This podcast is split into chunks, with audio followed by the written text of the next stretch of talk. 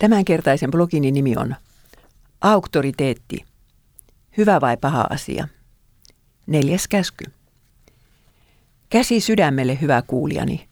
Kummassa perheessä on helpompi elää? Siinäkö, jossa lapsi tottelee vanhempiaan, vaikkapa sitten rangaistuksen pelosta, ja säästää sillä tavalla heidän hermojaan? Vai siinä, missä lapsi määrää, mitä tehdään, mitä syödään, milloin nukutaan? Kumpi lapsi saa pitkällä tähtäimellä parempaa kohtelua osakseen? Sekö, joka ymmärtää pelätä tekojensa seurauksia, vai se, joka ei niitä pelkää? Kummalla on enemmän kavereita? Kumman tulevaisuus näyttää valoisammalta? Sana auktoriteetti on 60-luvun jälkeen muuttunut milteipä haukkumasanaksi. Nykyään ajatellaan yleisesti, että jokainen ihminen, myös 15-vuotias nuori, saa itse päättää, miten tahtoo elää. Vanhempia, opettajia ja poliisia ei tarvitse totella pelkästään heidän asemansa vuoksi. Ennen vanhaan auktoriteetit olivatkin usein liian vahvoja. Silloin saattoi käydä kuten Saksassa sota-aikaan. Ihmiset tekivät sokeasti sen, mitä ylempi taho määräsi, vaikkapa sitten rikoksia ihmiskuntaa vastaan. Keskiverto kansalainen ei kantanut itse vastuuta omista teoistaan. Entä mitä tapahtuu yhteiskunnassa, koulussa tai, tai kodissa, jossa auktoriteetti on liian heikko? Silloin jokainen tekee mitä lystää, toisista piittaamatta. Lapsi ei opi koskaan hillitsemään itseään.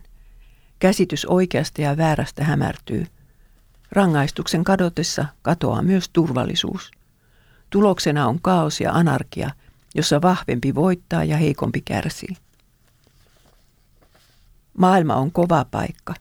Jos vanhemmat eivät suostu lastensa auktoriteeteiksi, ottavat ikätoverit, jengi, satanistit, huumekauppiat ja lahkot heidän paikkansa. Jos sinä et opeta lapsiasi tottelemaan, niin kyllä maailma opettaa, mutta se ei käsittele heitä silkkihansikkain. Lopun aikana viimeinenkin kunnioitus auktoriteetteja kohtaan häviää maan päältä, kunnes sitten antikristus tulee ja korottaa itsensä Jumalan asemaan mutta sitä ennen tottelemattomuus ja kurittomuus lisääntyvät aina kaaukseen asti. Näinhän Paavali kirjoitti Timoteukselle. Sinun on tiedettävä, että viimeisinä päivinä koittavat vaikeat ajat. Silloin ihmiset ovat vanhemmilleen tottelemattomia. He ovat kiittämättömiä, jumalattomia, rakkaudettomia, leppymättömiä, paneettelevia, väkivaltaisia ja raakoja. Neljännen käskyn julistaminen saattaa loukata monia ihmisiä – Miten tätä käskyä pitäisi selittää insestin ja perheväkivallan uhreille? Tai heille, joiden lapsuuden vanhempien juopottelu tuhosi? Entä avioerolapsille, jotka joutuivat sukkuloimaan kahden uusioperheen ihmissuhdeviidakoissa?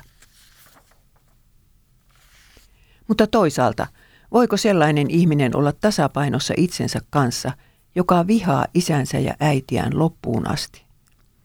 Kyllä psykologiakin osoittaa, että ihmisen kasvuprosessiin kuuluu olennaisena osana omien vanhempien hyväksyminen. On vaikea ottaa isän tai äidin rooli, jollei ole ensin itse päässyt sovintoon lapsuutensa ja perhetaustansa kanssa. Ja vanhemmille merkitsee uskomattoman paljon, että he tietävät lastensa heitä kunnioittavan. Jos sinä siis kuulut niihin ihmisiin, jotka eivät ole saaneet kylliksi rakkautta vanhemmiltaan – niin muista, että raamattu kutsuu Jumalaa taivaalliseksi isäksi.